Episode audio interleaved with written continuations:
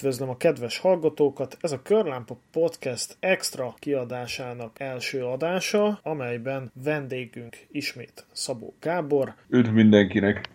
Gábort már hallhattátok nálunk a hetedik adás alkalmával, aki elmulasztotta, érdemes meghallgatni, nagyon érdekes témákról beszélgettünk ott. A mai napon is egy gondolatot viszünk tovább, ami a hetedik adásban már részleteiben kifejtésre került. Ez pedig a Maserati története, amelyet hát Gábor birtokolt. Erősíts meg! Megerősítelek, tényleg igen. Volt egy ilyen.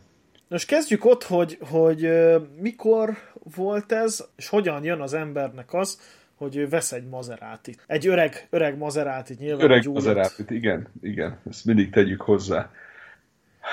Hát, hogy mikor volt ez? tizenkét éve körülbelül. Tehát nem mostanában. Tehát ilyen kétezer-tízben. Jó, olyasmi, igen. És hogy jött, hogy akkor te alfák helyett, ugye akkor is már számos igen. Alfa után, vagy közben? Igen, igen. Ez, ez körülbelül, körülbelül úgy jön, hogy az előző, előző részben nem tudom ezt a témát mennyire érintettük, hogy minden autó árának van egy ilyen nadírja, az én tapasztalataim szerint. Még a legkívánatosabb, legritkább, legelismertebb márkáknak is Van, van egy Aha. pont, amikor a, az áruk az, az ugye a, a padló közelében van, majdnem teljesen függetlenül attól egyébként, hogy az az autó milyen vagy milyen állapotú, tehát általában azért ezek nem csili-vili állapotú autók, de van egy ilyen pont, amikor valamiért bekövetkezik az, hogy vagy az van, hogy éppen nagyon utálják az adott márkát vagy típust, általában nem, nem a legcsili-vilibbek ezek az autók, de egyébként is éppen alacsony az áruk, vagy azért, mert mondom, minden gyűjtőnek éppen már van belőle, vagy az adott típus, vagy az adott márkát éppen nagyon utálják. Maserati egyébként tipikusan egy ilyen, ilyen autó volt abban az időben. Akkor az adott pillanatban ezek az autók ilyen elérhető áruak, és egyébként senki nem gondol rá, hogy éppen egy ilyet akar venni az említett okok miatt. És hát én általában egyébként az autóimat ilyenkor vettem. Hát mindig, mindig így a, a padló közelében, és ez a Maserati is így nézett ki. Hát egy időben nekem nagyon, nagyon bennem volt így a bugi, hogy én így, így majd megmentek az utókornak autókat. Az, azért is van így, így jó pár még így stokiban, most már nagyon soktól megszabadultam, de azért még van egy ilyen négy darab összesen, amit így tényleg szeretnék átmenteni így a következő időszakban, már ha lesz egyáltalán értelme. Melyik az a négy? Ugye, amiről beszéltünk a múltkor, a gé té vé, Ez egy... Ez egy gé té vé. Igen. Van ebből egy vé hatos is, tehát egy, egy gé té vé hat. száztizenhat gé té vé. Aha. Ez, uh, futott, ez futott ugye gé té vé hat néven, mert a sima gé té vé az a négy. Hát jó, ahogy, ahogy, ahogy ismeri a kedves hallgató, igen, akkor legyen, legyen gé té vé hat. Van egy hetvenöt Amerika, és ugye, amit én, én Spidernek, mindenki más meg Spidernek mond, az egy, az egy es három száztizenöt Alfa Romeo. Ez a Duetto Spider, tehát a második. Így van. De hát ez... ezek, ezek vannak jelen pillanatban ilyen megmentés alatt, ha úgy lehet mondani. Aha, és akkor van még egy százhatvan. Többitől már megváltam, de tehát volt így több is, tehát vagy, vagy donornak van, vagy úgy, hogy fantáziát láttam benne, és, és én annyi pénzért volt ott, hogy nem bírtam ott hagyni, tehát kétszázezer forintért egy hetvenöt Milánó például. Aha. Nem vállalhatatlan állapotban, csak nagyon sok kókánnyal, amit itt Magyarország adott neki. Azt később eladtam, meg ilyenek. És a Maserati, ez ilyen, kicsit ilyen kilógás volt ebből a sorból, de hogy így szembe jött körülbelül egy ilyen hatszázezer forintos áron. Ami, ami akkoriban sem volt ilyen egetverő, hogyha arról beszélünk, hogy egy egzotikus olasz sportautóról van szó. Elmentem, megnéztem, a száz halombattán volt, tehát nem volt tőlem messzire, megdöbbentően vállalható állapotú volt az autó. Aha, aha. Egyébként nekem is föltűnt, erre konkrétan emlékszem erre az esetre, hogy ilyen kétezer-tizenegy-kettő, hogy így, hát én is szeretem a használtautó pont hu nézegetni a Maseratit. Ugye, igen, az embernek így van. Van ennyi. És akkor volt egy, fönt emlékszem, egy sötétkék, de meg nem mondom milyen, talán Quattroporte, de még a négy kockalámpás, egy másfél millióért. Uh-huh. És, és meg, meg is néztem, másfél millióért, még bele is férne. És akkor így nagyon sok barátom így egyszerre ugatott le, hogy persze másfél emmér egy Maserati, majd az pont jó lesz neked. És na mindegy, hát nyilván nagyon komolyan el se gondolkodtam rajta. Na de hát hat kilóért hat kiló nem gondolkodik az emberem, megy és megveszi.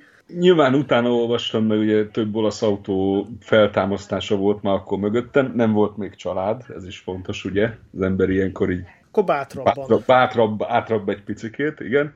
Tehát nem volt, aki így a kezemre csapott volna. Édesapám volt az, aki azért úgy hümmögött egy kicsikét, de aztán úgy volt vele, hogy jó, hát végül is ilyen irtózatosat ezen csak nem lehet bukni. Tudtam, hogy azért ez egy, ez egy ilyen, majdnem mondtam, milyen rollerbér lenne egy ilyen Maserati, tehát annyit már tudtam róla, de így átnézve úgy, úgy, úgy volt, hogy na, nézzük meg.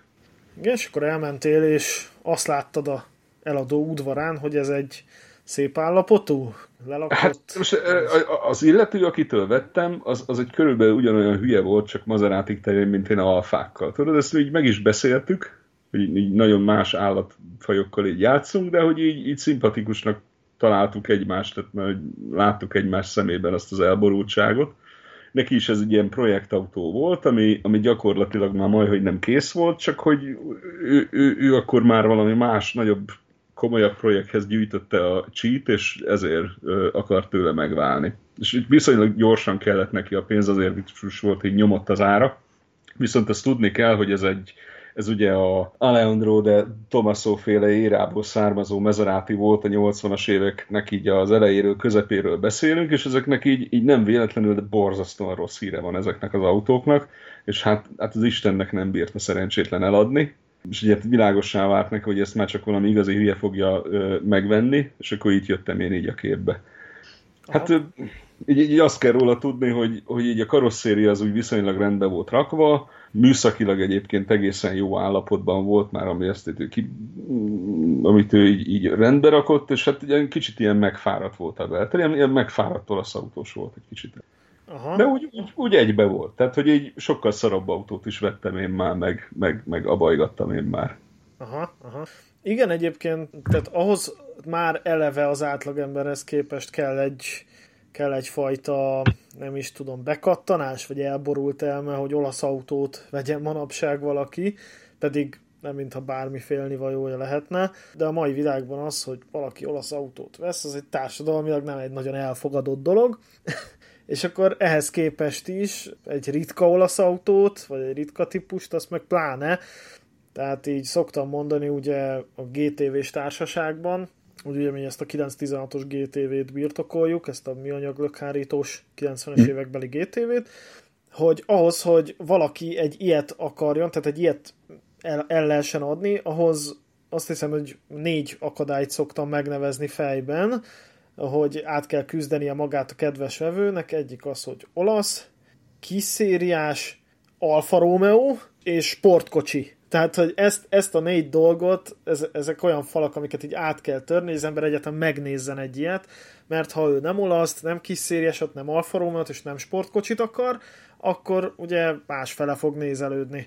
És hát a Maseratinál ez még egyel súlyosbítva vagy, vagy nehezítve van azzal, hogy egy még kisebb olasz gyártónak a még sokkal extrább sportkocsijáról van szó. De visszatérve a te történetedhez, akkor elmentél, megnézted, azt mondtad, hogy ez az autó, hogy oké, okay, és akkor ezt így lábon haza is vitted? Nem, trailer volt, trailer volt, tehát azt, azt az illető is aláírta, hogy ő ezt olyan rettenetesen nem próbázta ki, hanem összerakta, indul, jön, megy, de hát egy Nem, nem az az autó, amivel így neki, neki lehet vágni Európában. Nem is emlékszem rá egyébként, hogy miért volt a trélerezés, hogy nem volt rajta éppen műszaki, vagy nem, valami ilyesmi volt ezzel a sztori. De mindegy, a lényeg az, hogy hazahoztuk egy trélerrel, és akkor elkezdtem vele foglalkozgatni, amikor így az idő engedte az alfák, meg egyéb más dolgaim mellett, és hát nyilván azért, azért derültek ki dolgok. De várjál, még mielőtt, még mielőtt kiderültek a dolgok, nem mentél vele egy kört csapatni a hegyekbe, hogy na, akkor kipróbáld, milyen is az a Maserati élmény? Hát figyelj, ott, ott mentem egy pár kört az autóval, tehát hogy lássam, hogy kiesik a kereke meg ezért, tehát, de egyébként nem, nem, tehát nem volt vele ilyen baj. Ezeken a próbautakon azért kiderült egy-két dolog, ami nem, tehát hogy na most tudni kell, hogy ez a nyolcvanas évekbeli éra, ez a De Tomaso féle éra, azért ez tényleg nagyon sötét korszaka volt a Maseratinak, és azóta is egyébként ezt próbálják a nagy közönséggel elfeledtetni, ezt az időszakot. Ugyanis ez a, az úri ember, ugye, akinek a Tomaso Pantera is köszönhető volt, ez egy ilyen spanyol ilyen, hát... Azt hiszem, hogy argentin, bocsáss. Argentin volt? Argentin hát, volt. Lehet, hogy argentin volt. Ö, igen, lehetséges, hogy argentin volt. Mindegy, a lényeg, ami lényeg, hogy ő egy ilyen, ilyen autós, befektetős pénzember volt, ilyen hol gyanús, hol kevésbé gyanús ügyekkel, és ő megvette ezt a márkát, meg az Innocentit, azt hiszem, és akkor így azt gondolta, hogy majd csinál ebből egy ilyen megfizethető, ilyen tömegeket is érdeklő valamit. Na most ez ilyen exkluzív márkáknál ez nem szokott jól elsülni, most ez, ebben az esetben sem sült el jól, plusz akkor jött be, hogy az olasz, olaszoknál ez a luxusadó az autókra, hogy kétezer köbcenti fölött borzasztóan büntettek minden egyes köbcentit így az eladáskor adóban, azt hiszem negyven százalék volt ezekre az autókra így a forgalmi adó. És akkor ő kitalálta magának, hogy akkor ő nem szokványos autót csinál, hanem akkor turbós. Hát ugye a nyolcvanas években ez volt a fő ilyen dolog, hogy ú, turbó van az autóban, hát az a tuti. Na most ő mindjárt kettőt akart belerakni, és akkor ezt közösen a szabbal elkezdték reszelni, meg ugye fejlesztettek hozzá egy hathengeres motort, amire rá lehet akasztani ezt a turbót, és akkor kis motor, nagy turbók, mi baj lehetne felkiáltással. És egyébként ezek a motorok önmagában nem is lettek volna rosszak, meg a turbónak a rendszeresen, hát mert Szabóik már így, így csináltak ilyen dolgokat. Ezeknek a, a, öknek a, a kezdeti autóknak most azon kívül, hogy hogy voltak összerakva, mert a gyártási minőség az az elején az, az nem volt valami nagyon híresen jó. Két rohadt nagy rákfenéje volt. Az egyik az a motornak a sajátossága, hogy nem tudom, hogy szabad-e ilyeneket mondani itt a közönségnek, hogy ezek Nikasil bevonatos hengerfalú autók voltak. Igen, nem tudom, ez, ez a... neked is mond, mond-e valamit. Igen, ez a sztori. Nikkel, kadmium, szilícium, valami ilyesmi rövidítés. Pontosan. Na most ez, ez úgy néz ki, hogy könnyű fémet lehet használni így a motorba, még a, a hengerfalnál vagy a hüvelynél is, csak be kell vonni ezzel a borzasztó kemény anyaggal, ami tök vékonyan van rajta, de annyira kemény, hogy ez megfelelő védelmet ad, és akkor lehet ilyen szuper könnyű, szuper erős motorokat csinálni. A bé em vé nyolcszázötvenesben volt még ilyen motor, meg az összes olyan eredetű bé em vé-be, amiben a, az a tizenkét hengeres motor volt, az is Nikasil volt, ezek voltak az első ilyen motorok. Ami viszont probléma, hogyha bármikor is bárki kémtartalmú benzint tesz ebbe a motorba, na, az faszán leoldja a hengerfajról ezt a Nikasilt, és akkor az ott összekaristolja magát, és akkor kijön az olaj, és akkor a izé, és hát akkoriban még az előfordult, hogy így voltak ilyen, igen, ilyen szemanyagok. Benzin az még akkoriban gyakori volt. Még igen, tehát hogyha aki erre nem vigyázott, az az autót azonnal tönkretette, és amilyen nagyon rossz híre volt, hogy a tengeren túlra átvitték ezeket az autókat, ott próbálták eladni, és hát vették is, mint a cukrot, mert hogy a Maserati névhez képest borzasztó olcsók voltak az addigi aszhoz képest ezek az autók, egy kézzel készült kis szériás autó, megfizethető áron, csak hát a tengeren túlon híresen szar minőségű, főleg bizonyos államokban az üzemanyag, és hát ezek az autók tönkre is mentek gyakorlatilag azonnal, hogy kivitték őket a kereskedésből, és ettől ilyen nagyon rossz híre lett. A másik probléma ezekkel az autókkal az volt, hogy az elején megpróbálták ezt a dupla turbós dolgot karburátorral összeházasítani. Az, én, az enyém is ilyen volt.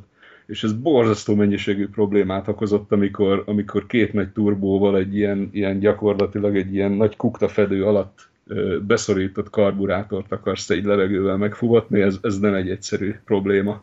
Hát amennyire bár elég hiányosak az ismereteim, de még ilyen zsigulis időkből emlékszem, hogy már akkor is voltak ilyen, ilyen átépítő bajnokok, hogy volt kompresszoros lada, meg turbósítani akartak ladát, és ugye a lada az karburátoros, és az volt a fő probléma akkor, hogy nagyon-nagyon elszegényíti a a keveréket a turbó maga, hogy ugye nagyon sok levegőt tol be, és a karburátorból, meg ugye ennek az áramlása kéne magával ráncsa alapvetően azt a sok benzint, de azt, azt ott nem tudta.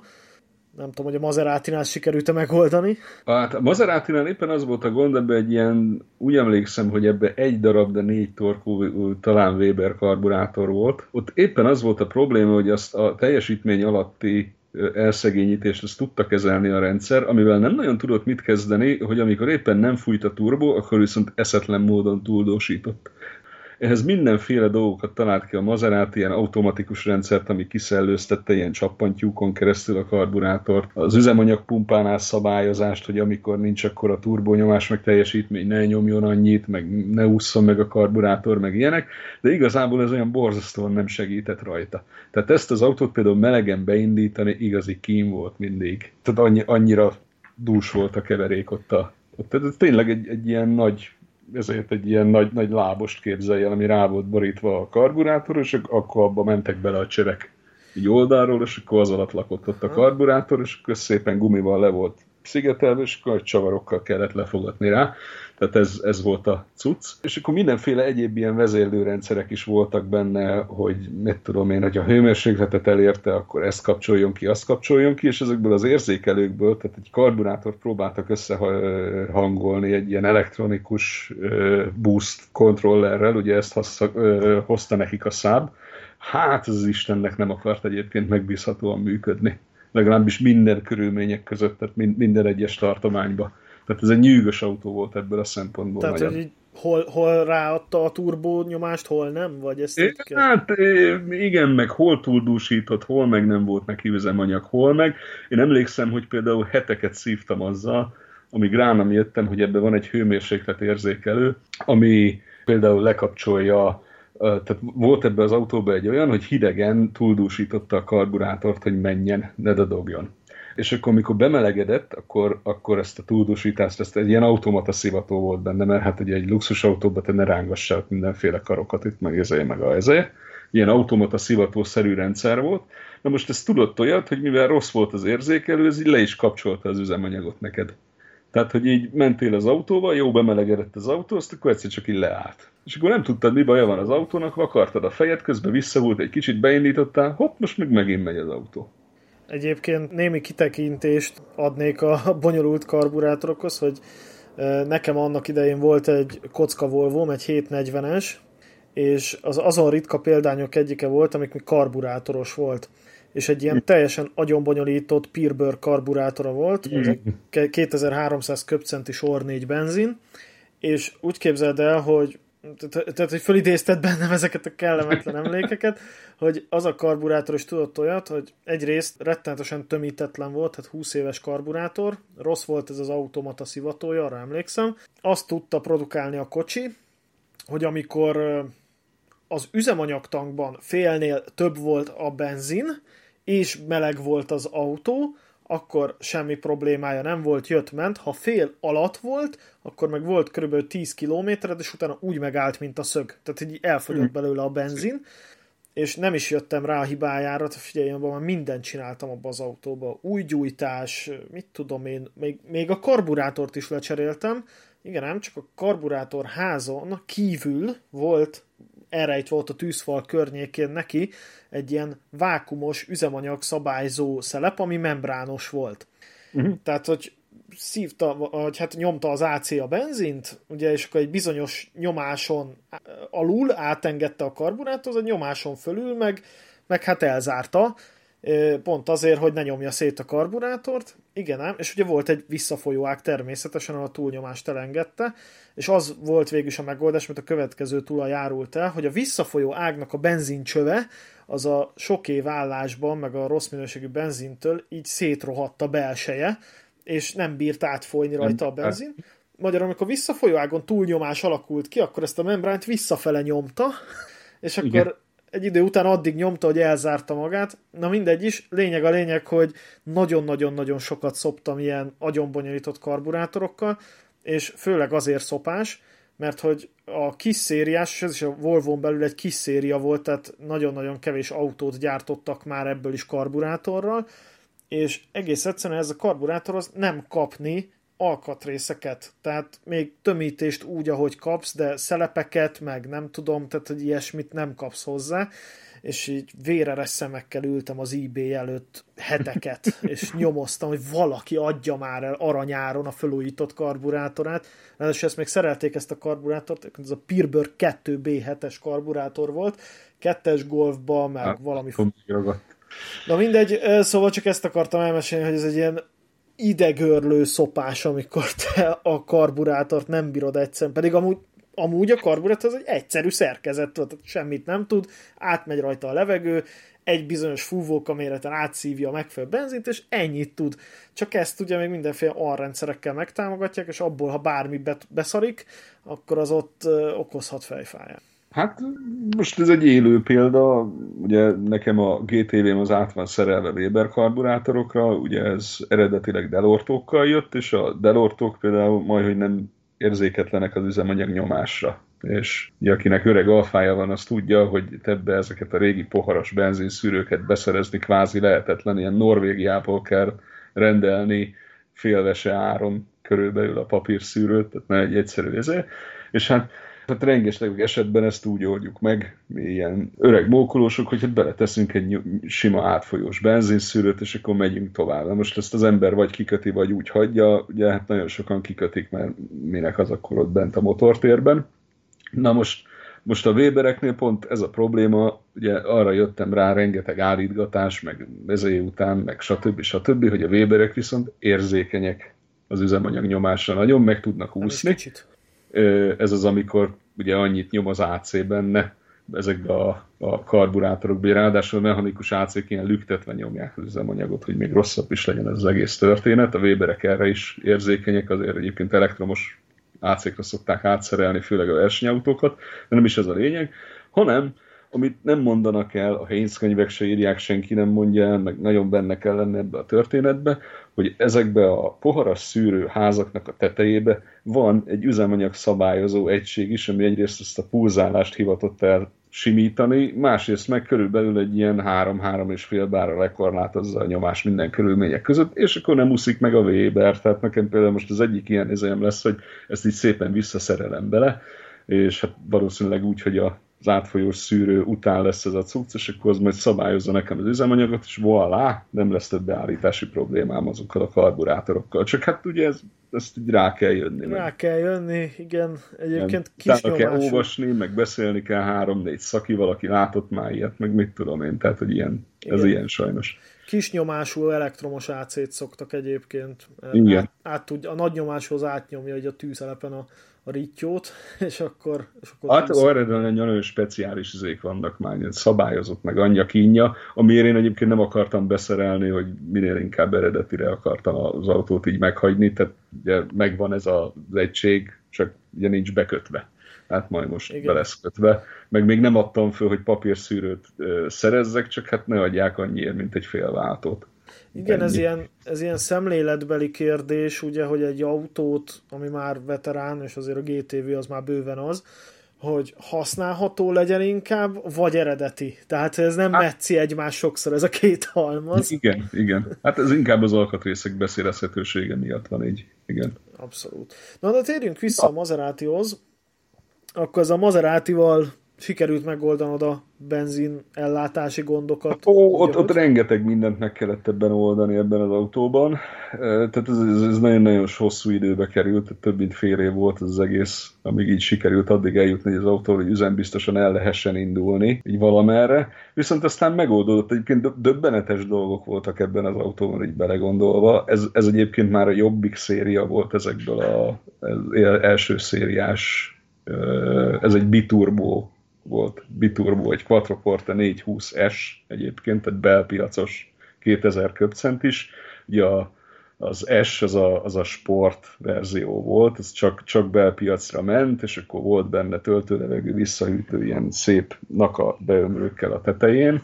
Ebből az egész autóból kétszázötvennégy darab készült, vagy ezüst színű lehetett, vagy bordó, ugye a Maserati emblémának valamelyik színe, ennyit adtak el belőle Olaszországban, tehát ennyi is készült ezekből az autókból, ebből az alváltozatból. Az érdekessége egyébként, hogy egy ilyen autó szerepelt a méltán megbukott James Bond filmbe, a, amiben azt hiszem a Timothy Dalton volt a James Bond, a gonoszok egy ilyennel üldözték, és aztán aha. A hátuljából rakétát lőnek ki, meg ilyenek. Tehát abban volt egy ilyen autó. Hát most sem megerősíteni, sem megcáfolni nem tudlak, mert én nem vagyok James Bond rajongó, úgyhogy fogalmam sincs, hogy melyikben milyen kocsia van. Ha megnézed, nem tudom, hogy a Degastini vagy valamelyik ilyen csinált egy ilyen szériát, amit meg lehetett venni egy burágon, mert nem tudom, hogy, hogy tudod így a, a, a James Bond autók, és akkor ugye ebbe, ebbe van itt benne egy ilyen négyszázhúszas ilyen biturbó, meg egyébként egy gé té vé hat, egy, az a barna színű, az meg az Octopuszival van, úgyhogy... Hát sürgősen föl kell zárkóztatnom magam régi James Bond filmben. Két, két, két autóm is volt, ami James Bondos, igaz, nem ezért vettem őket, ezt én is később jöttem rá, de... Igen, igen, egyébként nagyon fölbírja hajtani egy autó árát egy filmszerep, tehát ezt sokszor szoktuk elemezni, visszatérve a újabbik gé té vére, ami, amit én is birtoklok, hogy miért nem lett egy nagyon ismert típus, és általában kettő megfejtést szoktunk erre adni, az egyik az, hogy nem hátsókerekes, hanem első, keresztmotoros, a másik pedig az, hogy nem szerepelt filmben. Tehát, hogyha mondjuk a vegyük ugye a Vissza a Jövőbe című filmbe a DeLoreant, igen. Hogyha a DeLorean nem szerepel abban a filmben, akkor valószínűleg az is most egy ilyen, közel sem lenne ilyen kult autó, hanem így... Hát az biztos, hogy nem, igen. Mert hogy egyébként nem egy gyors, meg nem egy... Nem egy nem jó egy autó úgy általában. Igen, így van.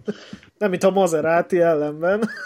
Hát, de ott nem, tehát a, a, a, ez, ez a Maseratinak mondom, ez az időszaka, meg ezek a típusai, ezek inkább hírhettek, mint híresek. Tehát, hogy így tényleg ez a, ez a megbízhatatlanságnak a csimborasszója. Most egyébként döbbenet, hogy az autóba egy ilyen fél elektromechanikus klímavezérlés volt, meg egy akkori klíma, és ez működött benne, azt képzeld el.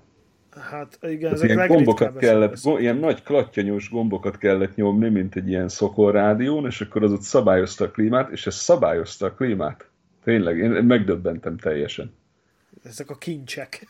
Igen, igen, igen, igen. Hát ami, ami még ilyen, tehát hogy, hogy ilyenek voltak, hogy, tehát itt megvolt, hogy miket kell az, tehát hogy amikor ez az autó kijött a nyolcvanas évek elején, nem is emlékszem, hogy ez talán nyolcvanegy nyolcvankettőben jelent meg az autó, akkor még ilyen borzasztóan teszteletlen, meg kiérleletlen, kiérleletlen formában jött be a piacra, és egyébként az olaszokra ez jellemző is, hogy a széria alatt folyamatosan reszelik az autót. És általában minél későbbi szériából veszed az autót, annál megbízhatóbb lesz, meg annál egy emberbarátabb lesz az autó, jóval kevesebb stílussal, meg jóval kevesebb személyiséggel, de úgy, úgy, úgy élhetőbb lesz az egész történet, legalábbis az öreg olasz autókra ez jellemző. Tehát ez, ez az autó is ilyen volt, hogy ez a nyolcvanötös széria ez már olyan volt, ami már, amivel már meg lehetett tenni, anélkül, mint olyan száz kilométert, hogy jönne mögötted valaki, aki majd hazavontat. És, és én is már tehát, ugye bújtam ezeket a fórumokat, akkor nagyon sok ilyen fórumban voltam benne, meg ilyen közösségben voltam benne, és akkor ilyenek voltak, hogy az olajcsövek, a turbóknak az olajozó csöveit le kellett cserélni, hogy már, már olyan ö, nyomvonalon jöjjenek, hogy ne pangjon meg az olaj, és indításkor ne legyen olyan, hogy a turbó a felpörgéskor még nem kap olajat, akkor... biztosítéktáblát, azt ki kellett cserélni a, a későbbiekre, mert a koraik azok, azok, azok beégtek, meg zárlatot csináltak, meg izések, ilyen kincsként tartották számon már a nyolcvanhét körüli biztosítéktáblákat, meg tehát ilyen dolgok voltak. És ezeket én így beszereztem, beépítettem, meg izé, így az egész elektromosságot így átnéztem, meg áthuzaloztam, tehát meg voltak azok a helyek, hogy mi fogott elégni, el is égett, és akkor mit, mit kell azt megcsinálni, és akkor nagyobb vezetékekre cserélni ilyenek, és akkor lett belőle egy ilyen már működő autó. És akkor, és akkor, így, és akkor így, így használni is kezdtem ezt, ami hát megint egy érdekes dolog. Tehát, hogy így... milyen, milyen vezetni egy ilyen Maseratit? Tehát mik voltak az első benyomások, amikor végre kieresztetted az utcára? És... Egyébként döbbenetesen jól megy. Tehát az a két, kétezres autóhoz képest ezek, ezek döbbenetesen nagy teljesítményű autók voltak. Tehát hogy szerintem egy ilyen fegyvertartási engedély az, az, az így nem ártott volna, főleg a, a korabeli viszonyok között egy ilyen autóhoz. Ez lazán ment úgy egyébként, mint a hetvenöt Amerika a háromezres szívójával, meg a sokkal könnyebb, meg kisebb kaszniával ez az autó. Hát a gyorsulása az meg, az meg elképesztő volt. Tehát a, a, ezek a biturbók, ezek nagyon híresek voltak arról, hogy iszonyatosan gyorsultak. Másik az, hogy ugye azért találták ki ezt a, ezt a dupla turbó, két i há i turbó volt bennük, japán turbók voltak bennük, viszonylag picik, hogy ne legyen nagy a turbó leg, tehát ez a turbójuk. Aha, mert hogy akkor a töltést kellett a viszonylag pici, sokhengeres motornak tenni, hogyha egy turbóról csinálták volna, akkor az ilyen akkori Forma egyes élményt adott volna, hogy így eltöri az ember nyakát, és akkor le is viszi az útról azzal a lendülettel, de ezt akarták kikerülni. Hát... ez úgy részben sikerült. Tehát, hogy itt, itt is megvolt a turbójuk, Tehát ez, ez így, mit tudom én, kétezer-kétezer-ötszázas fordulat alatt, ez egy gazdaságtalan kisköpcentis sokhengeres motor volt, és akkor ilyen háromezer fölött, amikor elkezdtek a turbók tölteni, akkor, akkor úgy, úgy elkezdett beindulni a buli. És azért ez, ez hátba tudott vágni ez az autó. Tehát az ember így eltekerte ilyen négy-ötezres fordulatig, akkor beléptek a turbók, és volt még egy ennél az autónál, amikor töltőledegő hűtők elkezdtek beérni, ez ilyen, ilyen kilencven-százhúsz között kezdett el érezhető lenni, akkor volt még egy ilyen, ilyen, ilyen nyakraverés. Úgyhogy aha, érdekes volt vezetni. Nagyon, nagyon alattomos volt pont emiatt ez az autó.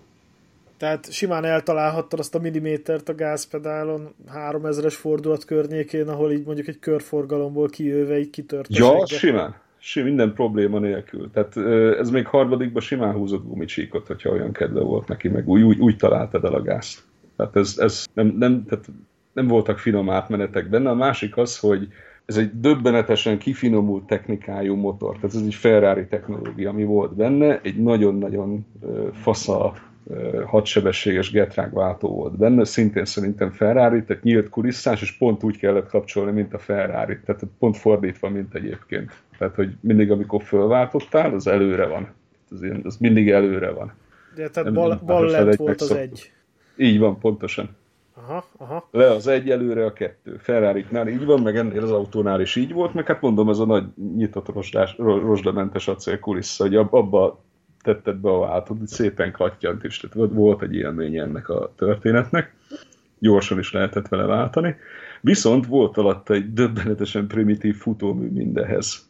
Tehát ez, ez, ez, ez, az a része ez nem volt kireszelve. Tehát ugye mi alfa tulajok vagyunk, tehát tudjuk azt, hogy az alfának a fejlesztő részlegén ott egy ilyen külön, külön kis bugyor van a futóműveseknek, akik legalább akkora becsben vannak tartva, mint a motorfejlesztők, ha nem nagyobba. És az alfák azok piszok jól fekszik az utat, meg piszok jól kanyarodnak, teljesen független, hogy milyen évjáratú alfája van az embernek, ezt más autó Futómű nem tudja. Az, az ki van találva. Az nagyon ki van találva. Na, a Maserati az egy dolgot nem tudott kanyarodni. Azt nem. Azt nem bírt. Azt csak úgy tudott kanyarodni, hogyha elrúgtad a gázt, azt akkor farát, azt kirakta oldalra. Egyenesbe baromi jó volt, és akkor az első kanyárnál ott, ott, ott bele kellett állni a fékbe, hogy ezt a kanyart ezt be tudjad venni.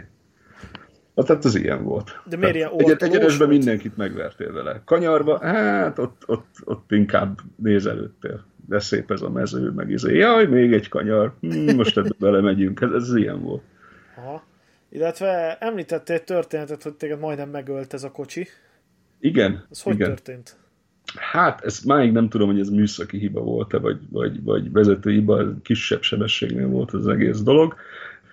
Gyaníthatóan valami, valami műszaki hiba is lehetett ott ebben az egész történetben, tehát én, én ezzel az autóval baleseteztem egyet, de mondom, mivel nagyon, nagyon relatív, nagyon kicsi sebesség volt, azért aztán nem is, de többször, többször így visszapörgettem ezt az eseményeket, nagyon, nagyon nehéz így megtudni, hogy ez itt, itt mi szúródott el, tehát itt, itt is valamilyen ilyen hát gáz, figyelj. vagy motorvezérlési probléma, meg ilyenek, meg talán Meséld. valami futómű probléma volt, a... és akkor így, mondjad, bocs? Meséld el a konkrét szituációt, és akkor majd a mi fotelfizikusaink itt ja, hallgatók közül megfejtik. Hát ez egy majd, hogy nem nyílegyenes út volt, egész egyszerűen az autó így leesett az útról. Tehát ez, ez, ez volt a szituáció. De és arról kerestem az okát, hogy, hogy a kormányműbe ment el valami, vagy, vagy, vagy, a, vagy a fara tört ki neki. Ez egy pillanat alatt történt az egész dolog, ilyen, ilyen hatvan-hetven kilométer órás sebességnél, tehát mondom, nem mentem gyorsan. Egyszer csak így, így irányíthatatlan lett. Picit össze is tört, tehát nem menthetetlenül, de, de összetört. Én akkor gondoltam azt, hogy jó, tehát eddig tartott ez a dolog, alfa velem ilyet soha nem csinált, és akkor volt az, hogy, hogy ennek az autónak mennie kell. Ez, ez volt ez a, ez a történet. Mondom, máig nem tiszta előttem, hogy mi, mi ez okozhat. Ez hány év volt egyébként? Tehát a megvétel és az eladás gondolata közt? Hát két, bő két év, két és fél év. Tehát aha. ebből, ebből azért több mint egy év volt az autónak a rendberakása. Aha, tehát nem használtad nagyon sokat ezt a kocsit? Nem használtam nagyon sokat ezt az autót, ennek több oka is volt. Az egyik az, hogy tényleg nagyon, nem volt egy stabil autó abból a szempontból, hogy én, én így azt mondjam, hogy na én most akkor nekivágok ezzel az országnak, és akkor mindegy, érted. aha, lesz, ami lesz, megyünk, hanem, hanem azért meglepetéseket tudott tartogatni, tehát kellett volna használni nagyon sokat, hogy minden apró hibája kijöjjön neki. A másik probléma az meg a fogyasztása volt ennek az autónak. Tehát tudom, tudom, hogy akinek, akinek nincs pénze banára, ne vegyen majmot, ezt, ismerem ezt a mondást, nem erről van szó, de tehát fe, engem azért felkészületlenül ért, hogy ez az autó mennyit eszik. És mennyit eszik? Hát tudom, hogy az előző adásban elmondtuk, de mondjuk el megint. Igen, igen, igen, igen, igen. Hát ha, ha az ember városban megy, tojáshéjjel a lábán, és a turbónyomás soha nem éri el a lába neki, ez egy nehéz autó, tehát ezt azért hozzá kell tenni, hogy ebben azért megvolt az anyag, meg az építési minőség ebből a szempontból, akkor ilyen huszonhat litert azért be lehetett vele kajáltatni. Ez, Egyébként... ez, ez, ez így ilyen, néha kicsit többet. Egyébként húsz, húsz, huszonhat liter... kétezer egy... köbcentis autóról beszélünk. Hát nem, hát, nem, jó, nem egy hatezer-hétszáz köbcentis, meg, meg, vagy, vagy, egy, vagy egy ötezer köbcentis vé tizenkettő, hanem ez egy hathengeres kétezer köbcentis autó. Igen, ezt akartam mondani egyébként, hogy a, a nagy köbcentis, meg az ilyen egzotikus autóvilágban egy vé nyolc, egy, egy Viper vé tizenkettő, mit tudom én, tehát húsz liter, az kvázi az alapjárat, tehát meg úgy általában amerikai autónál ilyet ne is kérdez, hogy mennyit fogyaszt, mert egyrészt ott sokkal olcsóbb nem számít, másrészt meg úri, úri ember nem beszél róla. Ja, ja. Figyelj, én meg egy hússzal ki is egyeztem volna. De, de azért, de azért, na azért valljuk be. Tehát amikor így karcolgatja a harmincat városban, azért az... Kinn országúton gyakorlatilag bármit, ez a lábattól függött, hogy mennyi. Egyébként el lehetett menni ilyen tizenkettő-tizennégy literrel, hogyha az ember így óvatosan vezette. Tehát a, akkor úgy elment, hogyha ilyen autószerűen autóztál vele, hogy én most A-ból B-be elmegyek a nagy kényelmes négy, autós, négy ajtós autómmal, mert egyébként az volt, egy nagyon kényelmes autó volt. Hát figyelj, most én igazából én úgy érzem, hogy magamban helyén kezelem ezt az alfa dolgot, tehát én azt gondolom, hogy, hogy amikor én gondolok az autóimra, ugye én két Alfa Romeo van a gé té vé, amiről már beszéltem, meg a száz hatvanhatosom, ami dízel, akkor én mindig arra gondolok, hogy, hogy én azért nem vagyok egy nagy ember, de és, és tök nagy dolog, hogy eljutottam odáig, hogy megtehetem azt, hogy egy ilyen elegáns és kényelmes autókkal járok, ugye mindegyik más műfaj, mind a kettő, de hogy, de hogy úgy érzem, hogy ez, ez, ez egy, már egy emelt szint, hogy azért mégse egy Octavia, egy Golf, egy ilyen át, úgynevezett átlagos autóval járok, hanem hogy egy átlag feletti a maga költségeivel és fenntartási költségeivel, és meg alkatrész áraival, de hogy azt mondhatom, hogy ez nekem belefér, és azért azt kell mondjam, hogy azért egy, egy Maserati huszonhat literrel azért az nem a nem az átlag emberek sportja. Nem, és mondom, tehát a tizennégy liter az kísérlet volt, amikor megpróbáltam, tudod, így piánóba, az ember nem közlekedik így egy ilyen autóval. Tehát, nem, tehát egyszerűen nem, nem tudsz vele így menni. Tehát hülyeség, aki azt mondja, hogy tud, az... Meg az... nem is, nem is érzed nem jól magad. Nem, meg az autó sem, nem erre való. Igen. És amikor már kínáltad neki, akkor, akkor az, már, az már húsz, meg a fölött, meg ilyenek. Tehát, hogy így ez, szóval, hogy nem, nem az van, hogy nem szerettem, vagy ezért, csak ez, ez nem az, amit mondjuk, mit tudom én, leugrom Miskolcra meglátogatni a nagyszüleimet, tudod? Tehát ez, ez nem az a kategória. Aha, vennéd újra? Tehát... Igen, igen. Egyébként igen. Egyébként így, így visszagondolva, tehát azért, hogy időnként így, így megautóztassam, igen. A másik probléma egyébként tényleg az, hogy amiért egyébként úgy is döntöttem, hogy eladom, az alfáimat jobban szerettem, valahogy jobban hozzám nőttek. Tehát ebben mindig volt egy kis idegenség, tudod, a bonyolultsága, meg a kiérleletlensége miatt az autónak. Tehát voltak ilyen borzasztó jó tulajdonságai, mint ez a, mint ez a, ez a hihetetlenül kifinomult motor, ami például egy alfában sosem lesz, még egy buszról se tud ennyire kifinomult lenni, mint ez a hat hengeres motor, már műszaki megoldásaiban, meg meg karakterisztikájában. A buszónak nagyon szép a hangja, ennek meg a karakterisztikája volt ilyen, ilyen pusztító, tehát ahogy az tudott menni, az, az autó az nagyon durva volt egyébként. Meg, meg az a váltó, az, az elképesztő, tehát az, az, az mennyire ki volt reszelve. Most ehhez képest ugye benne volt egy döbbenetesen primitív futómű ebbe az autóba. És hát tudod, ez a, ezért, hogy tehát papíron jól nézett ki, hogy független lengőkar, meg ezért, ezért, de nem volt összehangolva. Abszolút. Pedig koni lengés csillapítókat is vettem bele, meg ezért nem mondom, biztos tönkrement meg ezért. De nem, nem ez volt a baja, egyszerűen nem volt kireszelve ez az autó. Tehát ilyen, ilyen, ilyen borzasztó kettősségek voltak ebbe az autóban. Egy, egyik része baromi jó volt, a másik része meg, meg annyira nem volt kitalálva, hogy ez hihetetlen. Aha. Hát figyelj, nekem egyébként visszatérve a motorra, nekem volt szerencsém ülni egy, ugye a buszóból is volt kétezres vé hat Turbo, és ültem egy ilyen százhatvanhatos Alfában, ami egy, egy nagy bálna, majd öt méteres kocsiról beszélünk, és figyelj, még azt is úgy vitte, hogy azért így rendes ülésbe tapasztó volt, és azért, azért ez nem is az a motor igaz, de azért ez még két turbó van ezen a Maseratin, tehát... Igen.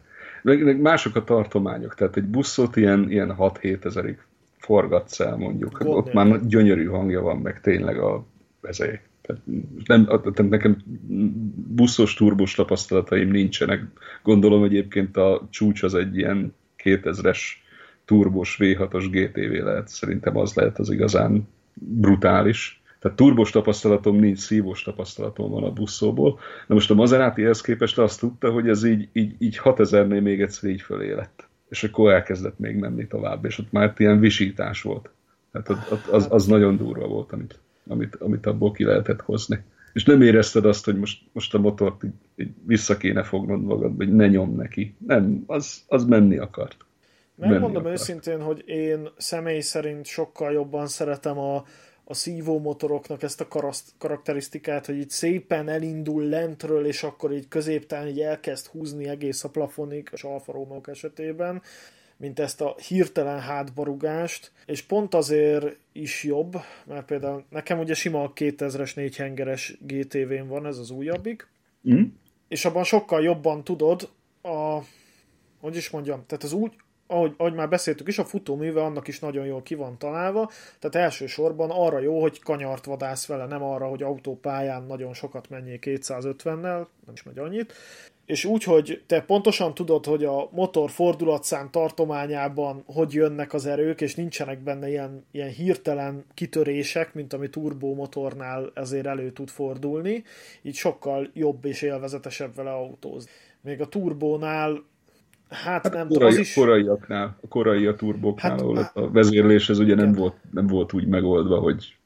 Így... Igen, igen, ott ilyen hirtelen hátbarugós. Ezek alattomosak voltak, ugye a Porsche Turbo is egyébként életveszélyes volt.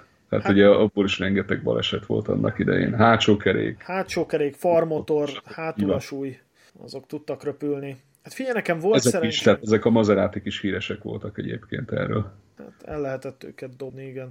Tehát igen. Azért, tehát manapság mondjuk egy, mondok valamit, egy em négyes bé em vében, általában az a só, amit az autó tud, azt nem a sofőr csinálja, hanem, hanem az elektronika. És még azt szerettem volna elmesélni, hogy nekem volt ö, szerencsém egy Mitsubishi Colt Cabrio egy öt, és hmm. abból volt egy turbós verzió, és az még, ez a klasszik turbó, tehát nem változó geometriás, egy kis motorról van szó, és az így négyezernél ott töltött be a turbó, és akkor így hirtelen megindult. Tehát négyezer alatt használtad, egy ilyen tök átlagos egy ötös kis autó vezetési élményt hozta, de utána, mint a mérgezettegér, és az egy kis motor volt, tehát egy, egy ilyen igen. nagy motornál, egy kétezres dupla turbó, szarfutómű, szarfék, az, az akkor, és azért tudjuk, hogy egy sportkocsi az inkább futóművel és fékkel megy, mint motorral. Igen, tehát, a, az alf, tehát mindig azt éreztem, hogy az alfák sokkal kiegyensúlyozottak járművek. Nem ennyire erősek, nem ennyire erőszakosak, viszont, viszont minden egyensúlyban van, tudod. Pont, pont akkora a fék, amekkora kell ehhez a motorhoz, pont olyan a futómű, ami kell ehhez a, ehhez a motorhoz, kanyarhoz, stb. stb. A hetvenöt Twin Spark egyébként a kedvencem ebből a szempontból, az egy, az egy borzasztóan nagyon szépen kiegyensúlyozott autó például. Ez, ez, ez nagyon kiegyensúlyozatlan volt. Nyilván van, akinek egyébként ezt tetszik benne, ez, a, ez, a, ez a, tényleg ez az erőszakosság ebbe a dologba, de mint ahogy te is, én sem, tehát én is sokkal jobban szeretem azt, amikor, amikor így, így, így egyensúlyban van minden, és úgy lehet, lehet haladni. Voltak ilyenek egy ilyen esetben, Balatonról jöttem barátnőmmel ezzel az autóval, és Kaposvár előtt a hosszú egyenesnél, ja, ja igen, tehát volt egy másik probléma ezzel az autóval, ha meglátta valaki, előszeretettel a bé em vések egyébként, meg a Hondások is meglátták, hogy Maserati meg izé, azonnal így beleállt a seggedbe, és így elkezdte túrni az autót, hogy, hogy így noszogasson, meg melléd jött, és akkor bőgette a motort, mert neki versenyeznie kellett, meg mit tudom én, tehát ilyen... ilyen... Igen, ez pont az az időszak, amikor, amikor így mindenki... Tehát nagyon olcsón tudtál jutni viszonylag sportosabb autókhoz. Igen, és, és akkor igen, mindenki, mindenki, mindenki méregette, a, a, amilyen volt, vagy igen. autója, vagy mást. A másikkal. Egyébként ez, ez volt a másik, amit nem szerettem ebbe az autóba. Nem nagyon szoktam egyébként fölvenni a kesztyűt semmilyen szituációban. Itt volt egyszer egy olyan, hogy annyira erőszakos volt a figura, meg dudát is, meg mit tudom, meg mi volt, hogy, hogy így odaléptem neki, és na, na, ezek az autók tényleg nagyon jól gyorsulnak. Tehát, ahogy a Mitsubishi-nél is mondtad, tehát itt, itt tényleg így itt kicsit korábban is, de négyezernél itt valami nagyon elindult ezekbe az autókba. Most ezzel az autóval tényleg lehetett öt másodperc alatt menni százat, és, és akkor még csak száz volt, tehát ez utána így ment, tehát ameddig így, ameddig így, így nyomtad neki. Tehát én nem tudom, hol volt ennek az autónak a vége, tehát sosem mertem azt kipróbálni, mert ezzel a futóművel szerintem isten kísértés lett volna. De ilyen viszonylag fiatalabb ötös bé em vé az itt szerintem nem volt ellenfél ennek az autónak, gyorsulásban. Az első kanyarig kurva jó voltál.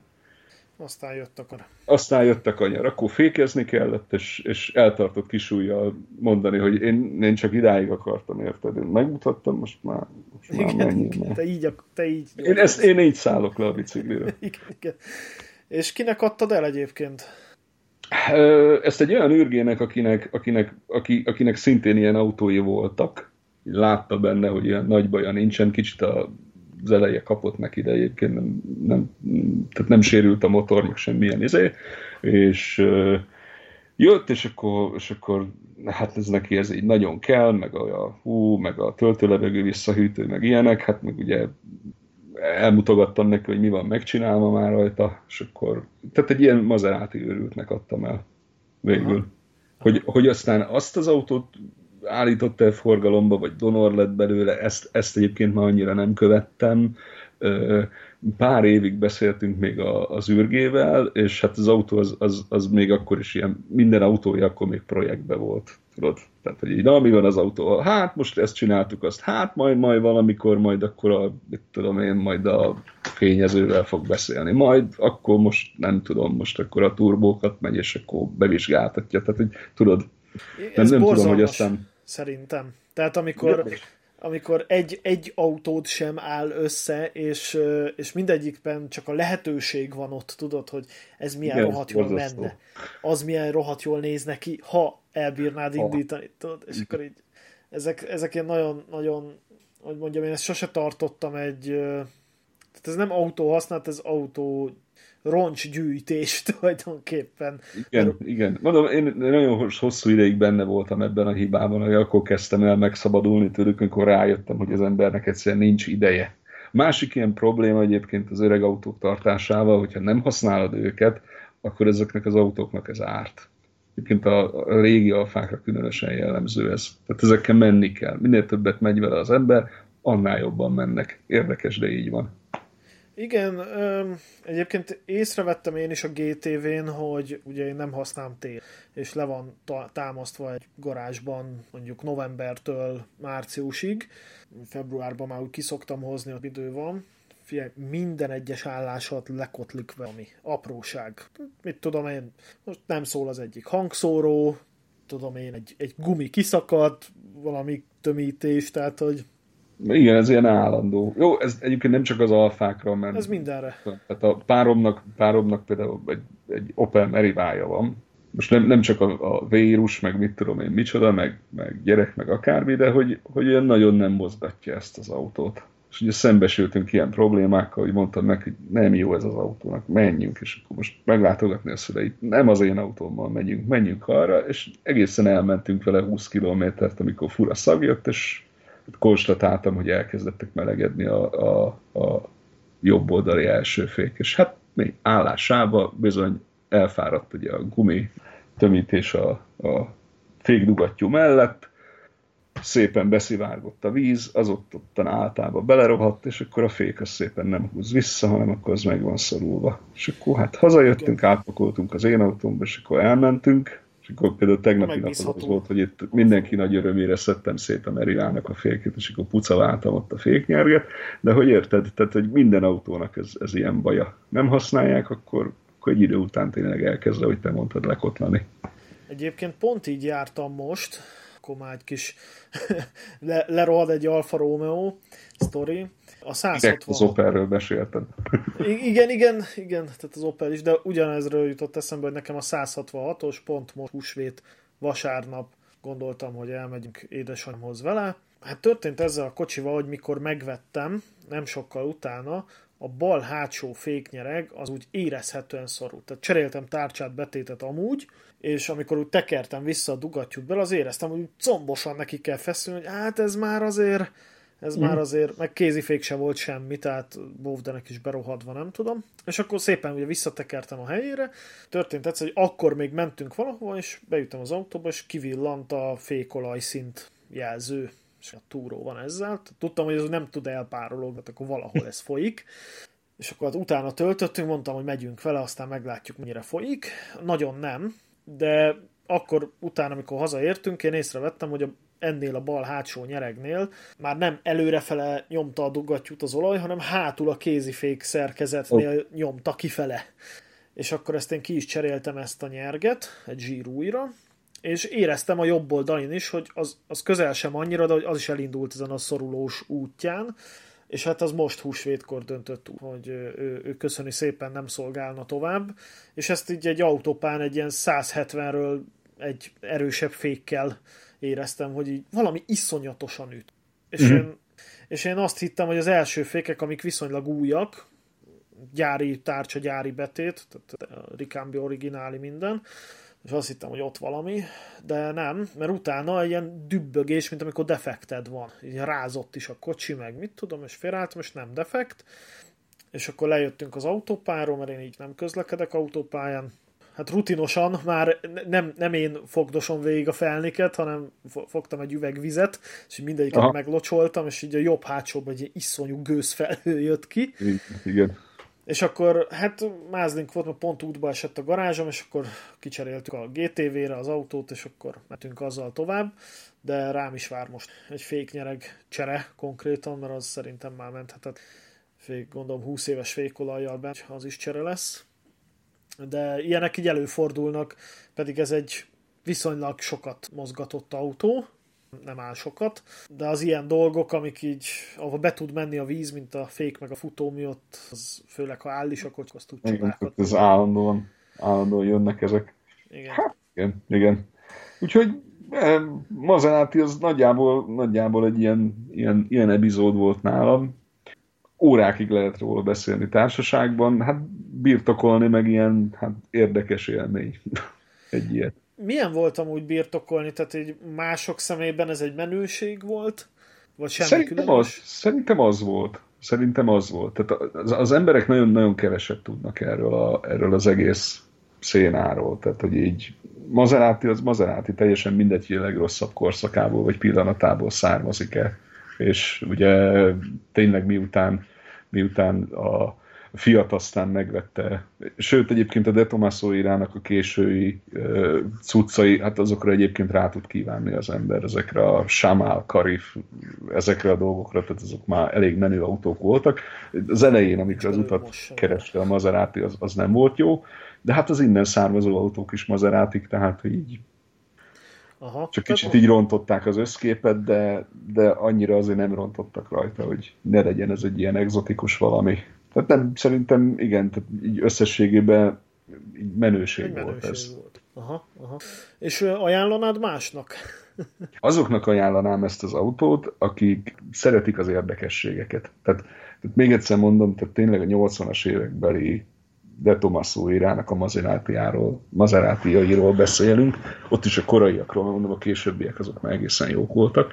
Tehát ez tényleg olyannak ajánlom, aki, aki aki szeret ezzel így molyolni, így foglalkozni, így az izgalmat keresi benne, és, és nem, nem annyira így a, a birtoklás, meg a közlekedés, meg a menőzés, meg a gyorsulgatás, meg a nem tudom minek a, a, az irányába van, hanem így inkább az ilyen történet, meg gépszeretet irányába.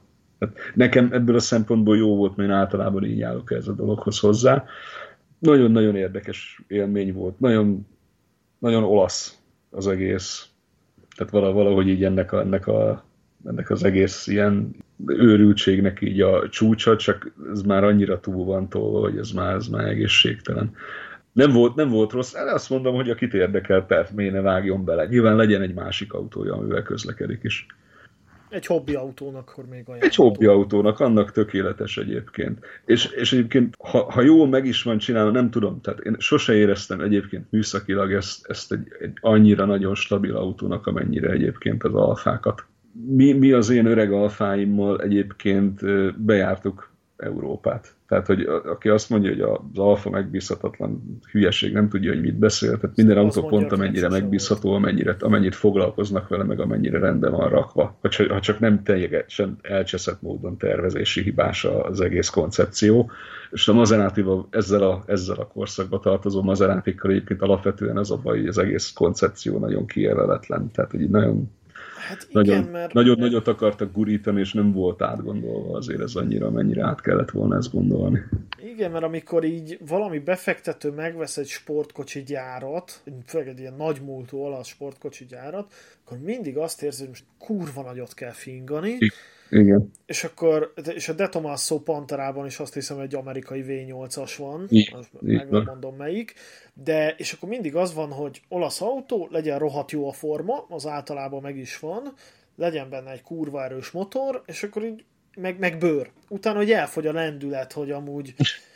Nagyjából egyébként leírtad az akkori Maseratikat, ami ugye nagyon érdekes, tehát ugye a Maseratinak voltak nagyszerű motorjai. Ugye, a, azt hiszem a, a, a Royal az utána készült, meg a nagy, nem is tudom mi volt annak a neve, a, a nagy Quattroporte, vagy mi volt annak a neve, nem emlékszem rá. Tehát az még párhuzamosan készült ezekkel a kis Maseratikkal, és ugye ezek, azok szívó motorok voltak, vé nyolcasok voltak, rohadt nagy köpcentis motorok voltak, erősek voltak, csak hát, csak hát drágák. Tehát, hogy ugye azzal, azzal nem...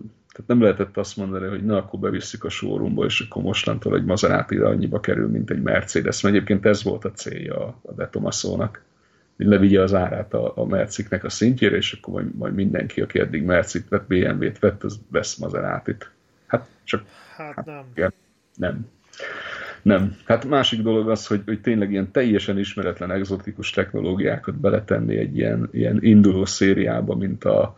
Na, akkor tegyünk bele rögtön kettő turbót, egy nikasilos motorba, egy, egy teljesen leteszteletlen motorvezérlőrendszerrel, meg gyújtásrendszerrel, mi baj lehet? Hát igen, mert úgy fejbe megvan, hogy itt egy mérnöknek, hogy ez így jó lehet.